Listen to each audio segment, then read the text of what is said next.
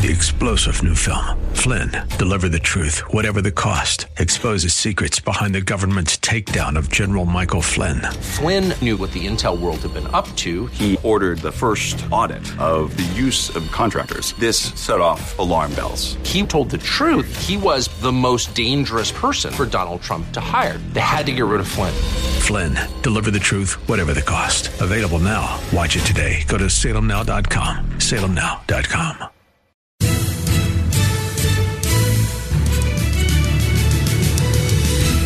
Welcome to another thrill packed edition of Unite, IE, Radio, the radio show for the most important political office, that of the domestic terrorist. And I don't know about you, Don, that um, after being a, a uh, white supremacist, homophobic, uh, Islamophobic um, Nazi, sounds to me like maybe domestic terrorist is a promotion. What do you think? Look, I you know, I, I, yes, and and quite honestly, on a serious note, I can remember back in the beginning of the Obama administration uh, when Janet Napolitano, who was the head of the Department of Homeland Security, issued uh, multiple different reports labeling. Uh, essentially, militias, white supremacists, uh, and everything that they wanted to corral uh, conservatives into is now coming full cycle. We knew that that was uh, laying the groundwork for what the left likes to do, which is to, they like to possess the language. And now we're seeing this come full circle to where they are possessing the language of what a conservative means, which is now uh, to be a essentially a white supremacist. So we've gone from deplorable to white supremacist, and uh, what is it? Insurrectionist. There you go. Yeah, well, and of course, as I said, and, and of course, we are domestic terrorists. Um, we have a special guest this time, and uh, we've had her on the show before, and we're pleased to have her back uh, because with her we can roam not only about the state of California, we can roam about the countryside and the known universe with uh, with uh, Susan Shelley, who is a columnist and on the editorial board of the SoCal Daily News Group whose newspapers include our local Redlands Daily Facts, San Bernardino Sun, uh, Press Enterprise in Riverside, and I don't know, 10 to 15 other newspapers in Southern California. And she's also a vice president with the Howard Jarvis Taxpayers Association. And uh, you can find some of her work on susanshelley.com or in your local uh, newspaper here in here in Southern California. Welcome to the show, Susan. Thank you very much. Great to be with you, Greg. Well, where sh- where shall we start our journey across the uh, the, the, known universe? You you write on you write on many things, and we'll start here. Benjamin Franklin said that he whoever would overthrow the liberty of a nation must begin by subduing the freeness of speech. And while we still have a First Amendment, and the government cannot yet send us to labor camp to make Apple phones for what we say, there nevertheless is a very concerted effort to suppress freedom of speech in this country. Yes, and I am very concerned about it. I'm very concerned because these tech companies are, in some ways, they are arms of the government. Now, people say, oh, they're private companies, they can do whatever they want. But then you dig in a little bit and you find out that they're getting memos from the FBI saying, oh, we're investigating this. They get a national security letter, we want you to turn over that. It's all secret it's very tied in with the intelligence agencies because of the post 9-11 investigations and now because of the post Capitol riot investigations. And they are acting in some ways like the government. And so when they drop people, when they deplatform people from their YouTube channels, when Google does that, because Google owns YouTube, and they deplatform the Epoch Times and their videos can't roll ads and they can't make any money doing that, and when Parler is dropped by Amazon Cloud Services and Google Google Play Store and Apple iTunes Store, and it ceases to exist as a as a free speech alternative to the more left-leaning Twitter, this is a problem. When people get on Twitter like a mob and they say, everybody go attack this person because this person said something we don't like, go call their employer and get them fired, this is a problem. This this borders into McCarthyism and blacklisting and permanently robbing people of the ability to earn a living because of what they said about something in politics. And that cannot be allowed to happen in the United States because if you are so intimidated and fearful about saying something about politics, then we can't run a free country. We can't have elections. We can't have debates. If everyone's afraid to speak, if everyone's afraid to support a cause or a candidate, we're done. So this has to stop. We have to, I think where we really need to go is the link between the tech companies and the government, these Patriot Act regulations that were put in place that allow this to happen are the source of some of the trouble we're having. No, it's even broader because depending on what you say, you may have an Antifa mob you outside your house, intimi- right. intimidating you and your family. The economic warfare that you just mentioned is, and I've seen this online, they supplement it with threats. They supplement it with just general nastiness. They just, they're going to call you all sorts of names. And there's a lot of people that are just going to go, they're going to pull back and, you know, and learn that the safest and easiest course of action is just to shut up. Yeah, that's true. And and it it's intimidating and you can intimidate people so quickly because once you cut off one person's head and and that person can't find work anywhere. Everybody think, sees that.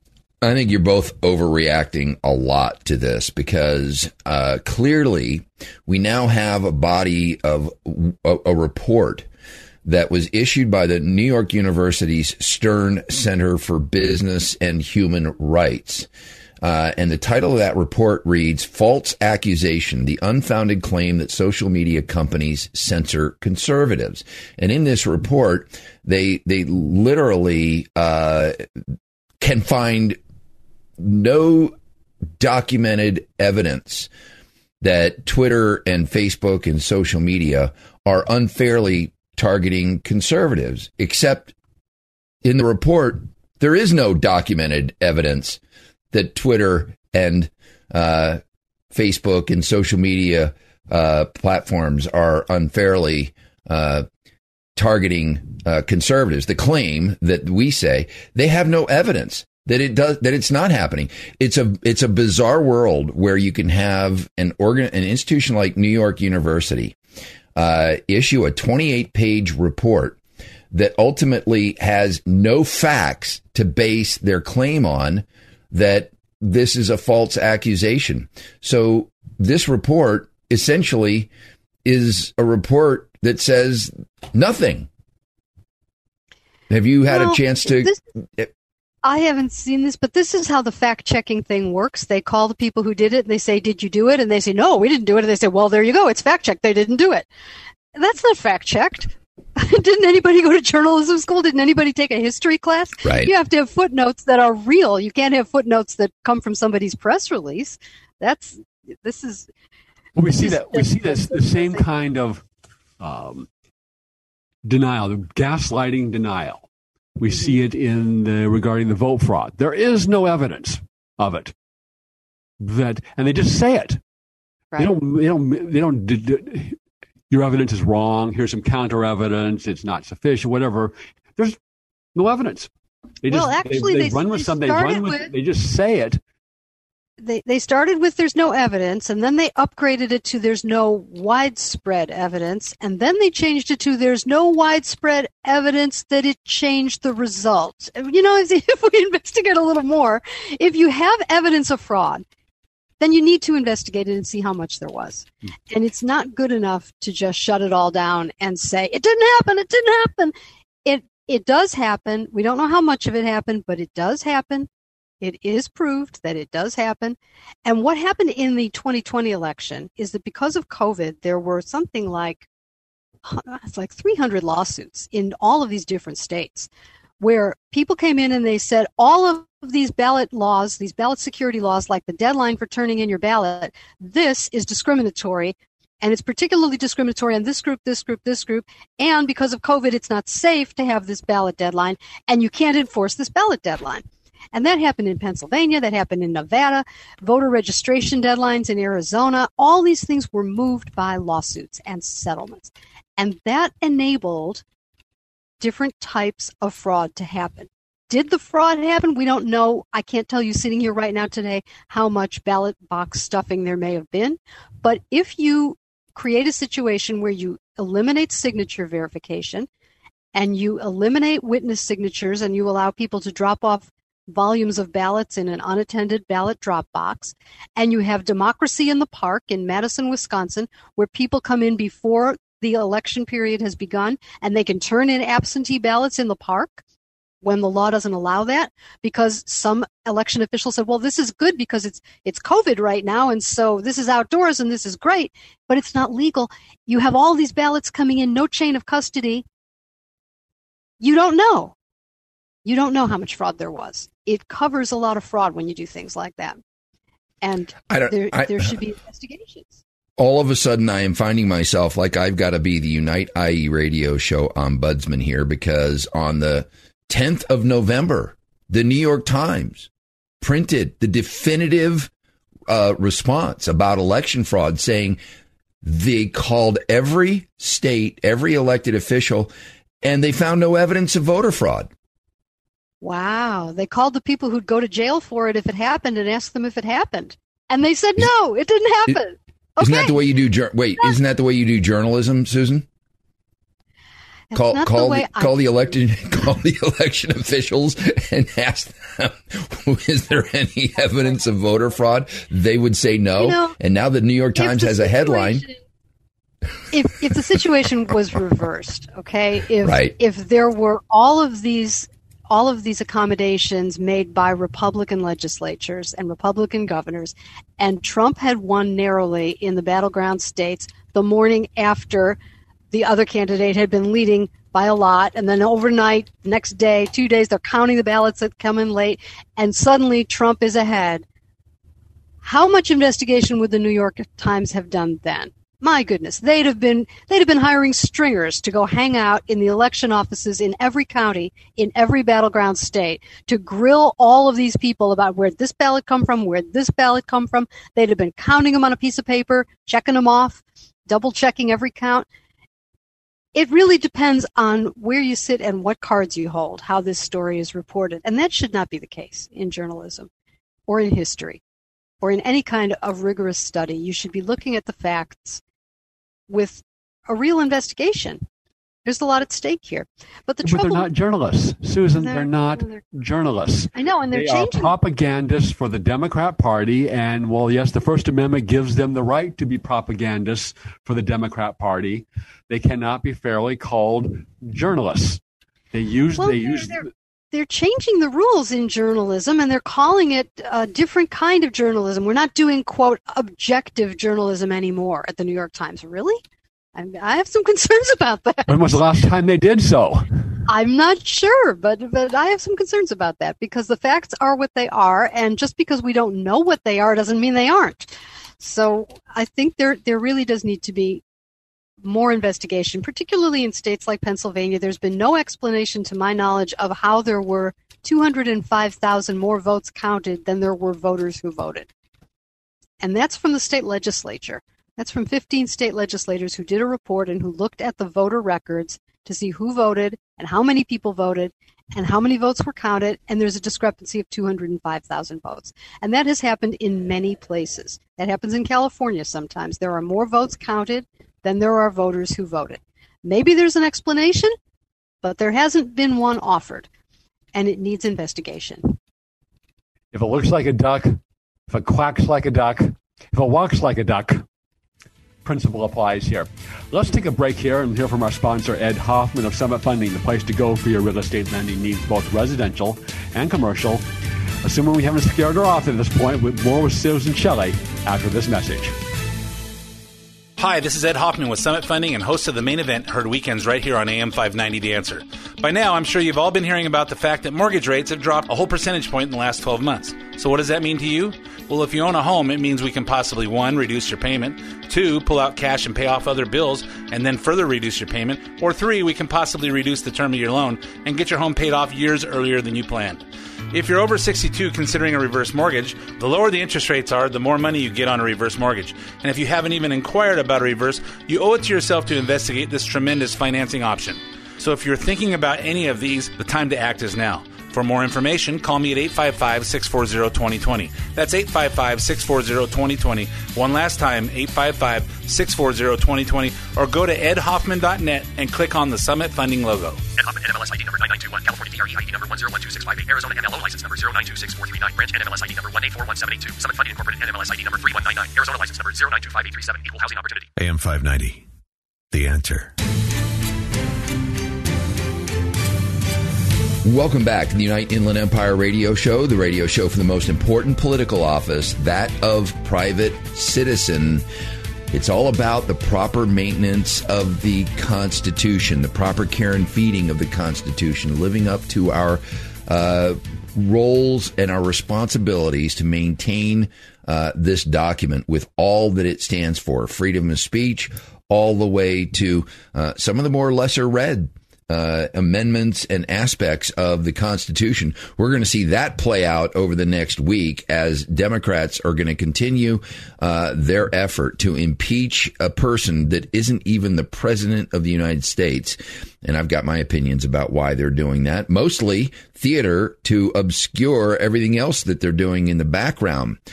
But we're talking about uh, the uh, election and the fallout and everything that's happened with our guest, Susan Shelley, who is uh, one of the uh, sane voices that you can find in the opinion pages of the Southern California News Group. Follow her work. We'll give you her her uh, uh, social media handles while she still has them. Follow her, read her, uh, support her, uh, retweet her, do all that stuff that we need to do while we can still do it. So the election itself, now that we have Susan with us, uh, is still, I think, a topic that is open for discussion and debate because uh, the media wanted to frame this as uh, a a false narrative that there was any election fraud. Today, what we're seeing are people like Mike Lindell, who uh, caused a journalist to walk off of Newsmax the other night because he insists on continuing the conversation about Dominion uh, voting machines and other uh, aspects of what unfolded on November 3rd. But the question on the table is did the Republicans do enough? To put the word out and to investigate to the best of their ability all their and exhaust all of their uh, opportunities to uh, make the case that there was uh, voter fraud, at least in an amount that would uh, have swayed the election. We may never know the answer to that part of it. I think we can all acknowledge that there is always voter fraud.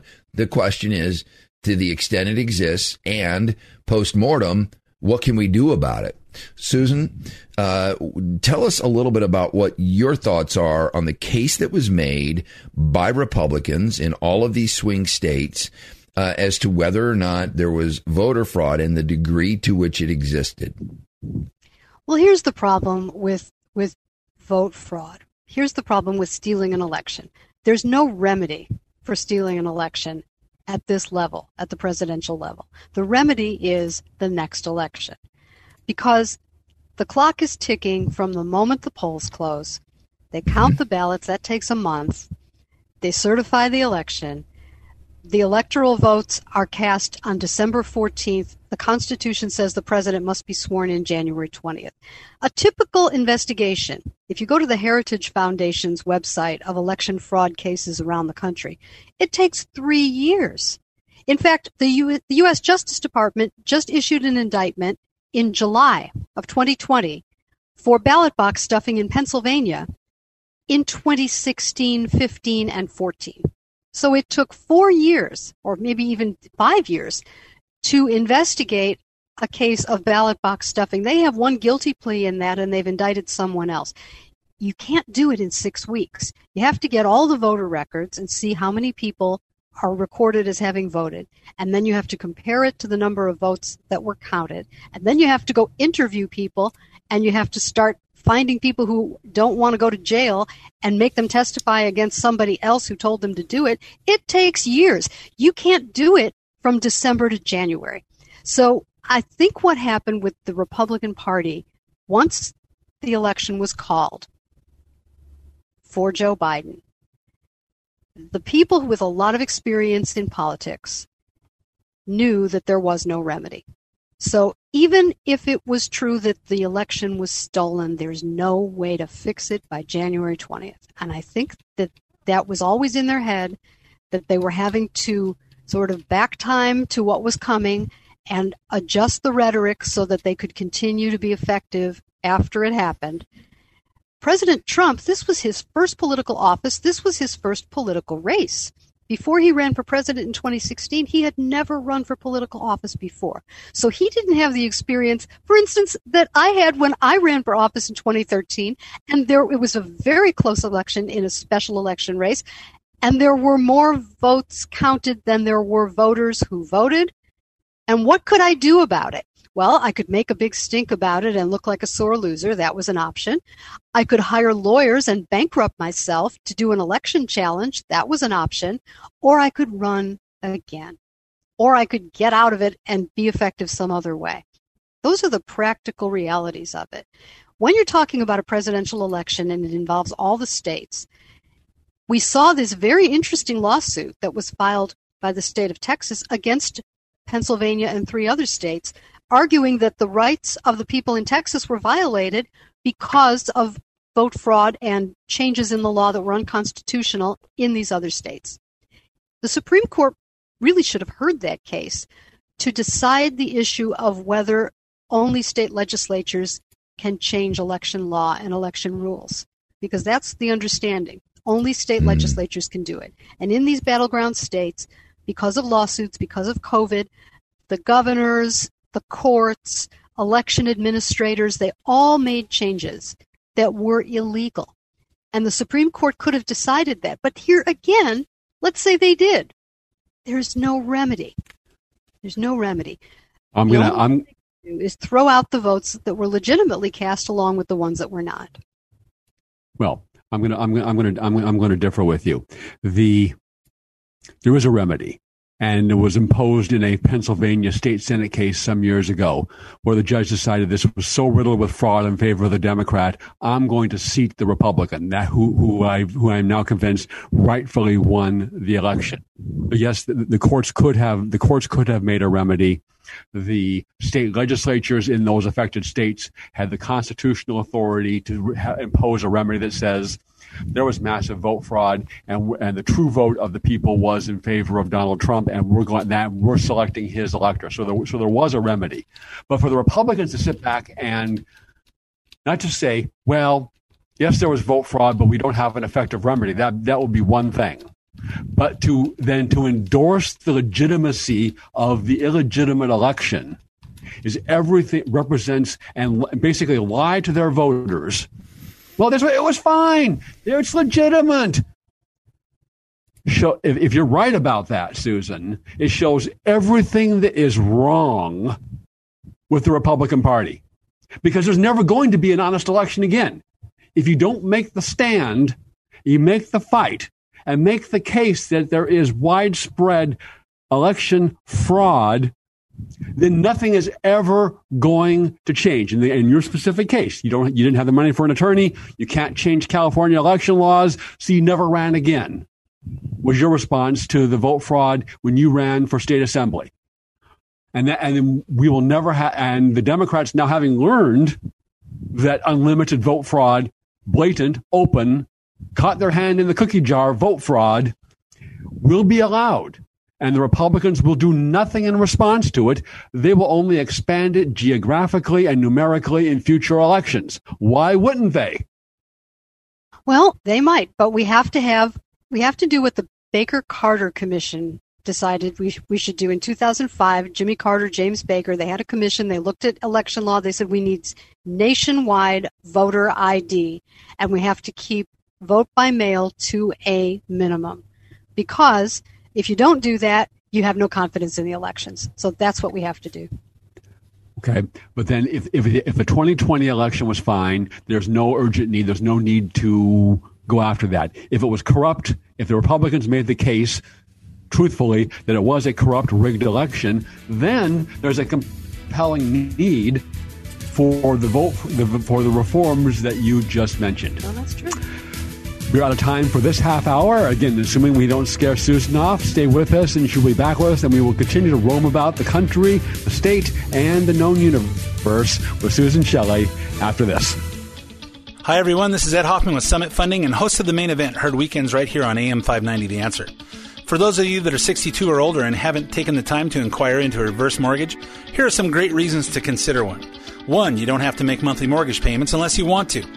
Two, a reverse mortgage can supplement your retirement income and allow your retirement savings to last longer, which will save you money on taxes or possibly allow you to delay taking Social Security benefits, which will increase your benefit when you do.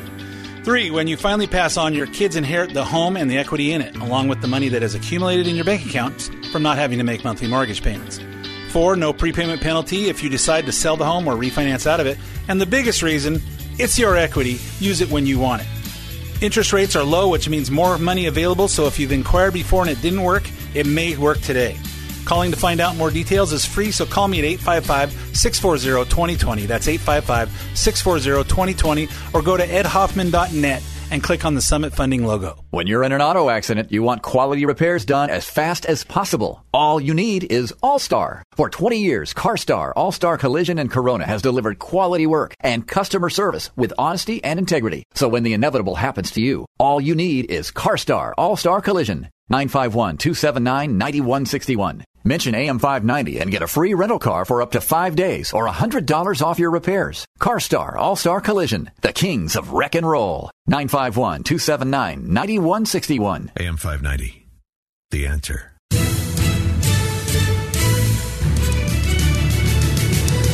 Welcome back to Unite IE Radio, the radio show for the most important political office, that of the private citizen. My name is Greg Britton, and my co- after being away for two weeks, my co-host Don Dix is, is back with us. Uh, I'm not sure, but I still think he was off in Belize looking at beachfront property. But, but at least he's back with us this week, and I'm not sure when he's actually planning to make his move to Belize. And joining us as our special guest, we have Susan Shelley, columnist with the SoCal Daily News Group on their editorial board, and a vice president of the uh, Howard Jarvis Taxpayers Association. When it got started, I thought the recall Gavin Newsom. I thought this was a total waste of time. It's not even going to come close. You need almost 1.5 million valid signatures to get it on the ballot. If you get it on the ballot, Gavin Newsom was at that point had a I think 60% plus approval rating in a state where he just recently in 2018 won by 20% plus. There was, there was, there was, this was this was just total waste of time.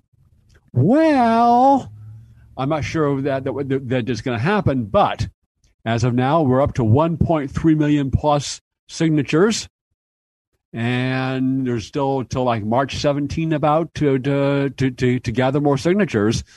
There's now there's now a, a realistic chance that this thing is going to make the ballot. What's your what's your view, Susan? I think it's definitely going to make the ballot. I think it is definitely going to. There's a lot of money coming into the recall campaign. It's paying for mailings you know, in this COVID era where it's hard to go out to a shopping mall or a supermarket and get signatures, the the volunteers have done an amazing job of going out to the malls and the supermarkets and getting signatures anyway in person. But now to make sure that it happens, there are very costly mailings going out, sending petitions to individual voters with a letter saying, just sign this and we will have this recall on the ballot. And I think they're going to qualify it. And really, I think it's a it's a very useful thing because everyone in government, not just in California, everywhere, everyone should know that when bad policies have terrible consequences, it's not okay. It's not okay. You don't just lie to the voters, get past the next election, and treat yourself for four more years.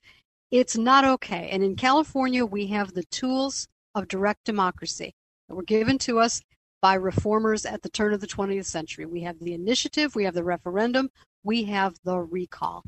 And we recalled Governor Gray Davis in 2003 after he lied to the voters, said the budget was fine, everything was great, he'd been doing just a fabulous job, gets reelected, and then within weeks, you find out that the budget's in deficit, he's trying to raise taxes, there's a tuition hike at the Cal State universities and UC campuses, fees go up, the the uh, the cost of registering a vehicle was tripled.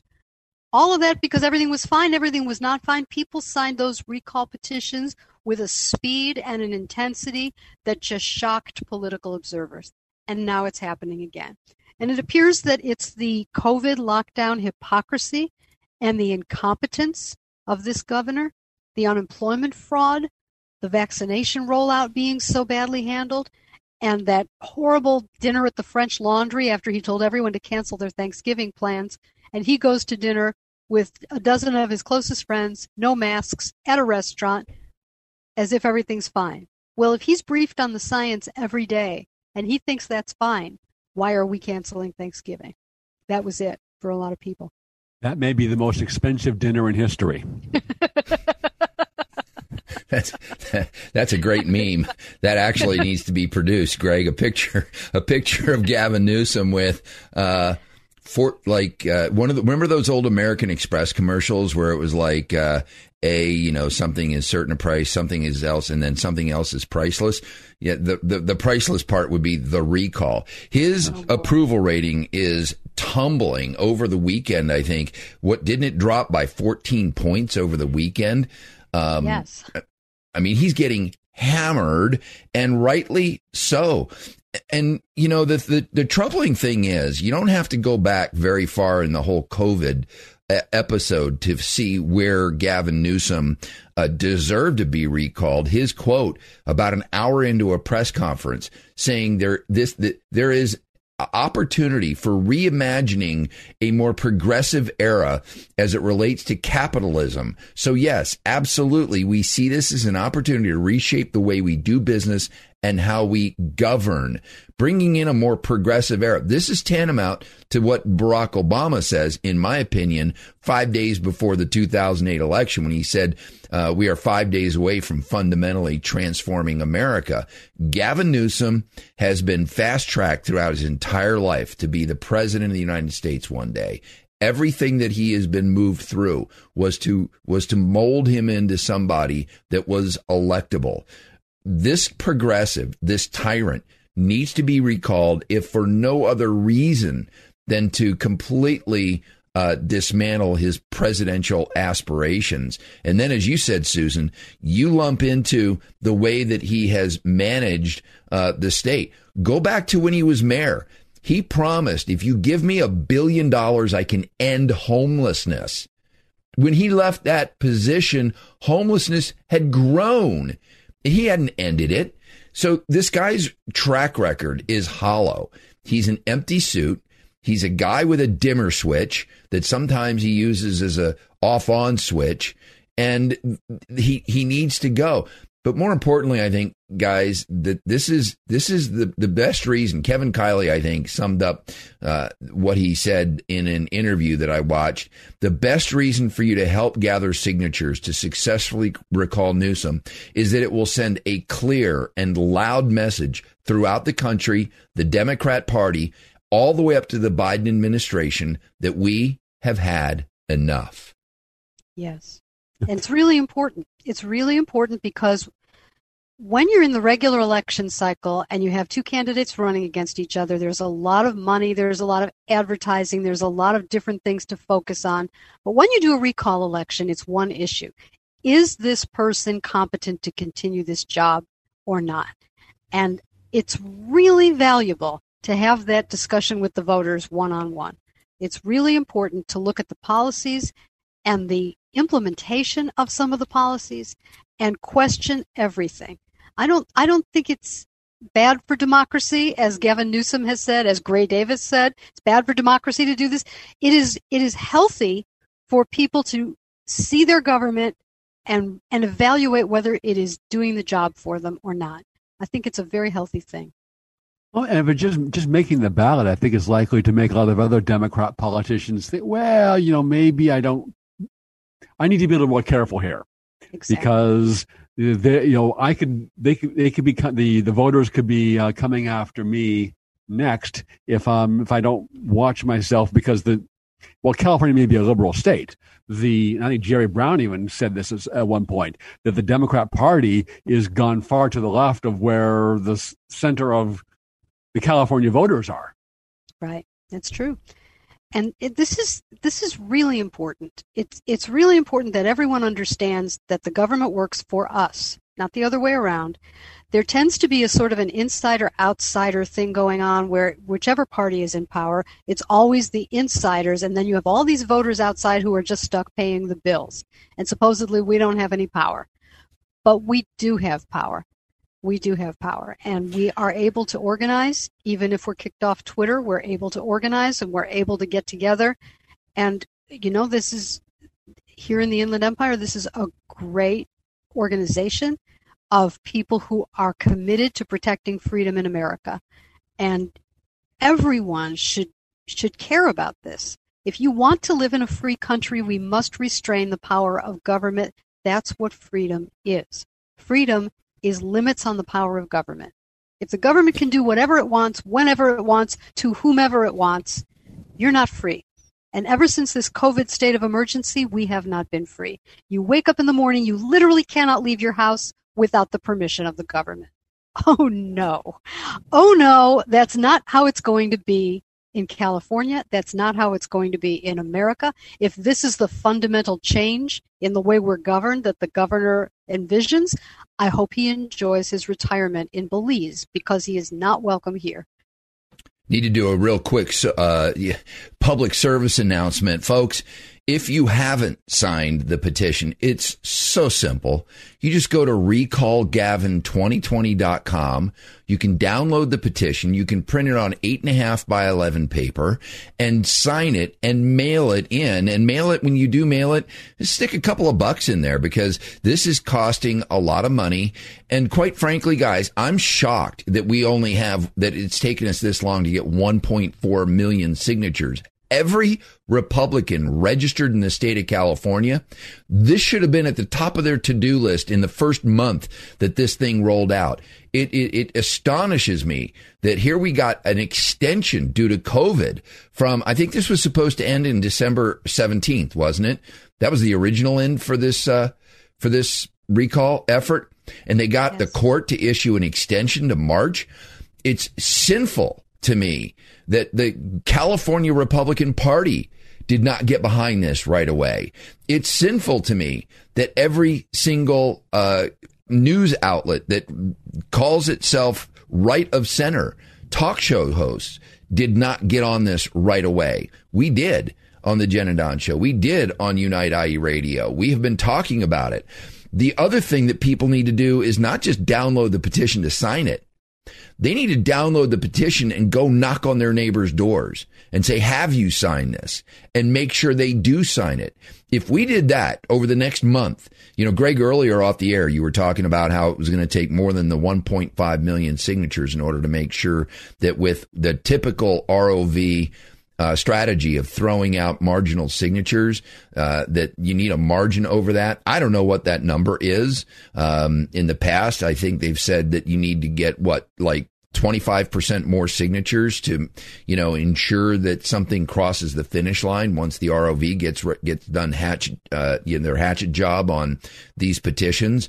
Now, I will say that one of the things that they're doing is they are uh, reviewing every signature to make sure that it uh, follows basic rules. Obviously, they don't have the software to be able to match signatures uh, that the ROV would do, but they're taking every precaution, which typically results in signatures being thrown out, incorrect addresses, writing outside the box. All that stuff is being done. So the likelihood of the signatures of the now reported 1.4 million signatures going uh, through um, increases the probability that this will happen. But there's still five weeks left. And quite honestly, if, if you don't, if you're listening to this show and you don't do whatever you need to do over the next four weeks to gather another 20 or 30 signatures, you're abdicating your responsibility to, to, uh, for the proper care and feeding of the Constitution and of the Republic.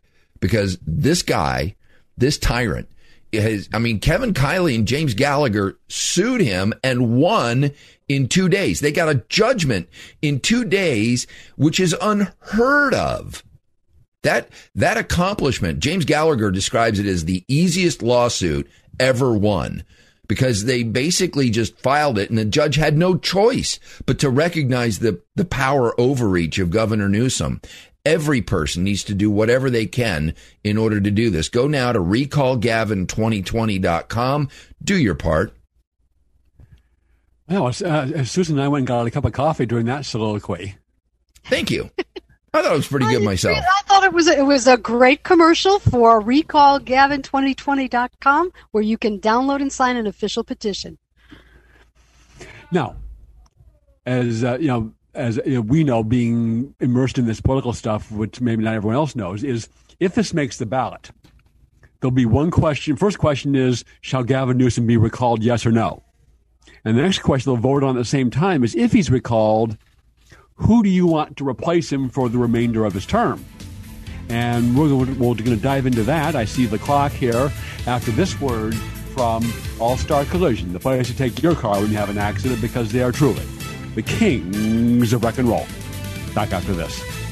When you're in an auto accident, you want quality repairs done as fast as possible. All you need is All Star. For 20 years, CarStar, All Star Collision, and Corona has delivered quality work and customer service with honesty and integrity. So when the inevitable happens to you, all you need is CarStar, All Star Collision. 951 279 9161. Mention AM590 and get a free rental car for up to five days or $100 off your repairs. CarStar All Star Collision, the kings of wreck and roll. 951 279 9161.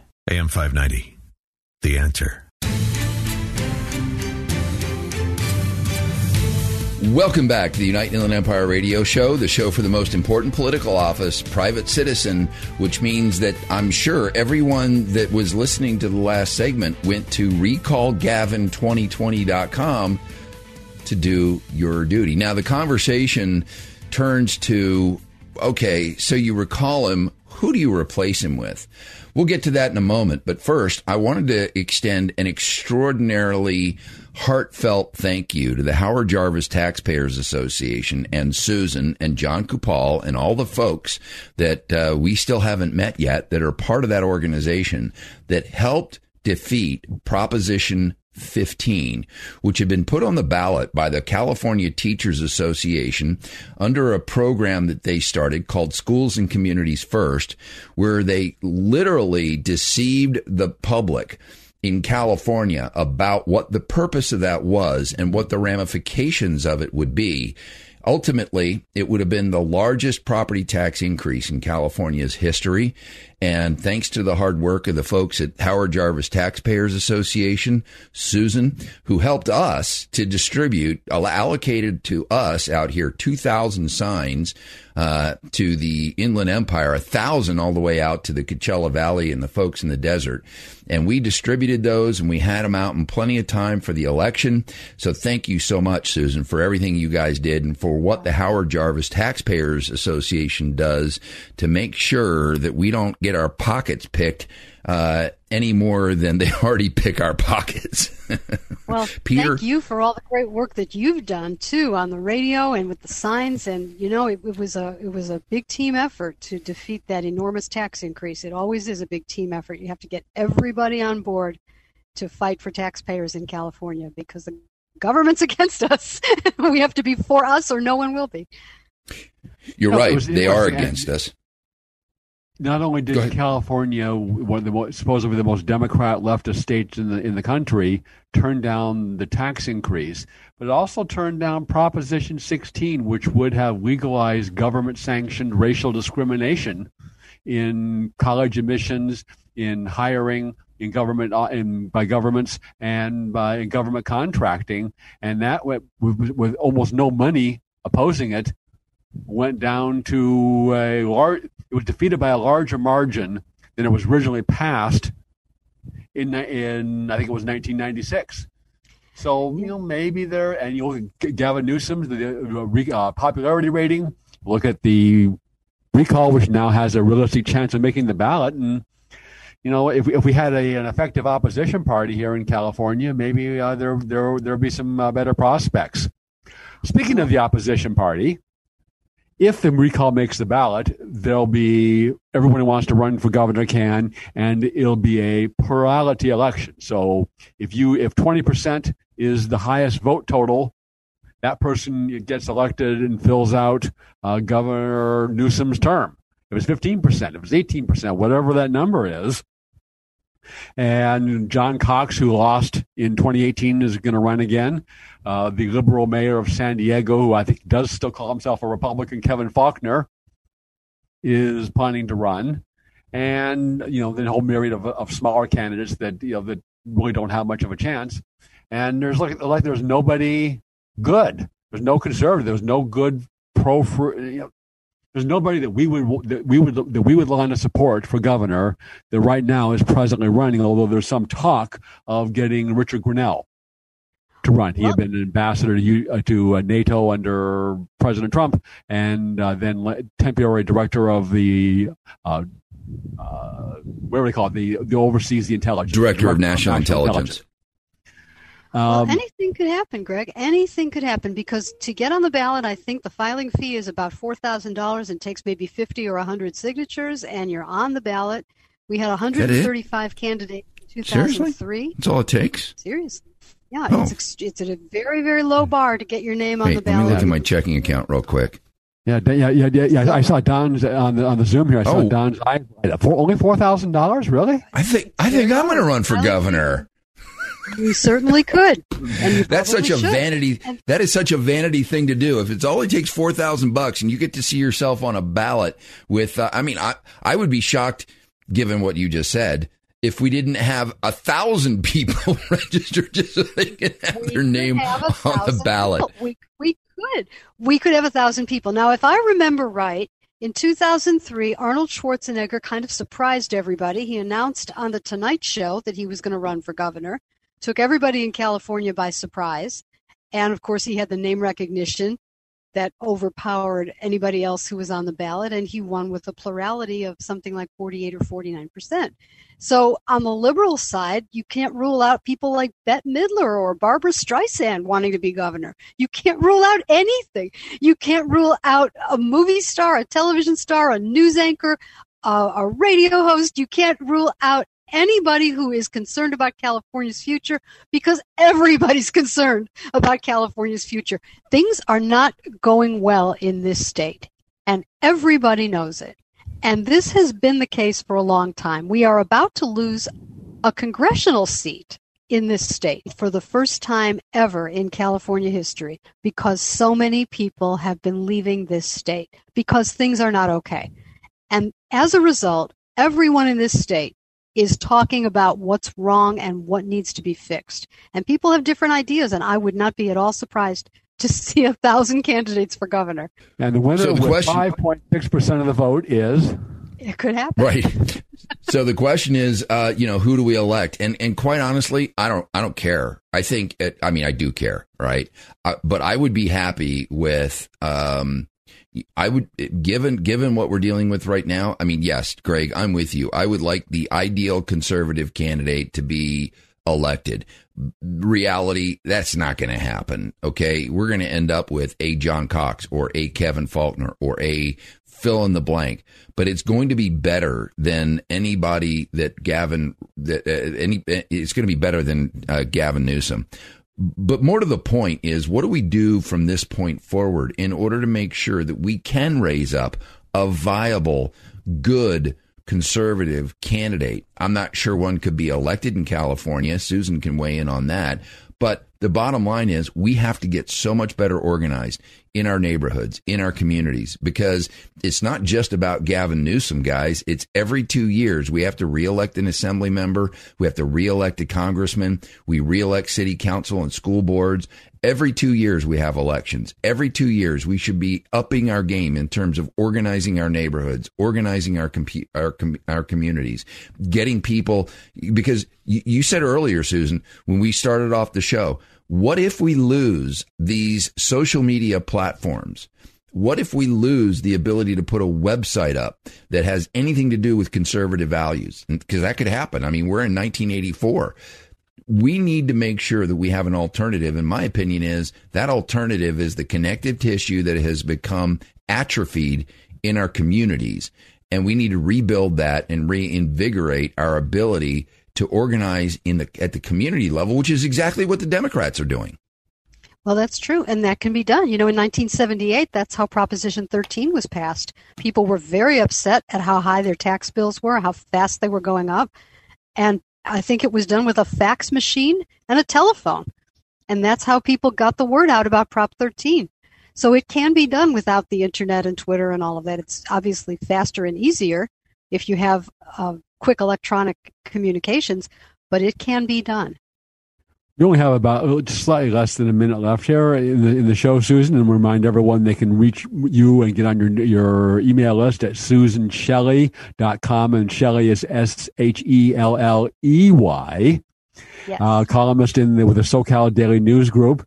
Um, 30 seconds. Any final thoughts? I just want to urge everybody to join the Howard Jarvis Taxpayers Association because Yes. it's a great organization. It is fighting for you. It is fighting for all taxpayers in California.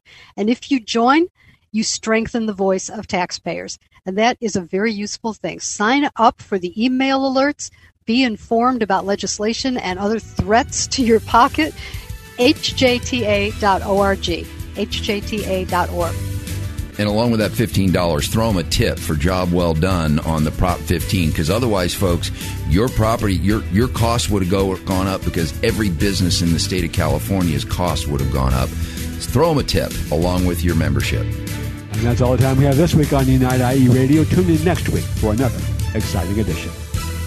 When you're in an auto accident, you want quality repairs done as fast as possible. All you need is All-Star. For 20 years, CarStar, All-Star Collision and Corona has delivered quality work and customer service with honesty and integrity. So when the inevitable happens to you, all you need is CarStar, All-Star Collision. 951-279-9161. Mention AM590 and get a free rental car for up to five days or $100 off your repairs. CarStar All-Star Collision, the kings of wreck and roll. 951-279-9161. Hi, this is Ed Hoffman with Summit Funding and host of the main event heard weekends right here on AM 590 The Answer. By now, I'm sure you've all been hearing about the fact that mortgage rates have dropped a whole percentage point in the last 12 months. So, what does that mean to you? Well, if you own a home, it means we can possibly one, reduce your payment, two, pull out cash and pay off other bills and then further reduce your payment, or three, we can possibly reduce the term of your loan and get your home paid off years earlier than you planned. If you're over 62 considering a reverse mortgage, the lower the interest rates are, the more money you get on a reverse mortgage. And if you haven't even inquired about a reverse, you owe it to yourself to investigate this tremendous financing option. So if you're thinking about any of these, the time to act is now. For more information, call me at 855 640 2020. That's 855 640 2020. One last time, 855 640 2020. Or go to edhoffman.net and click on the Summit Funding logo. Ed Hoffman, NMLS ID number 9921, California DRE ID number 1012658, Arizona MLO license number 0926439, branch NMLS ID number 1841782, Summit Funding Incorporated NMLS ID number 3199, Arizona license number 0925837, equal housing opportunity. AM 590. The answer.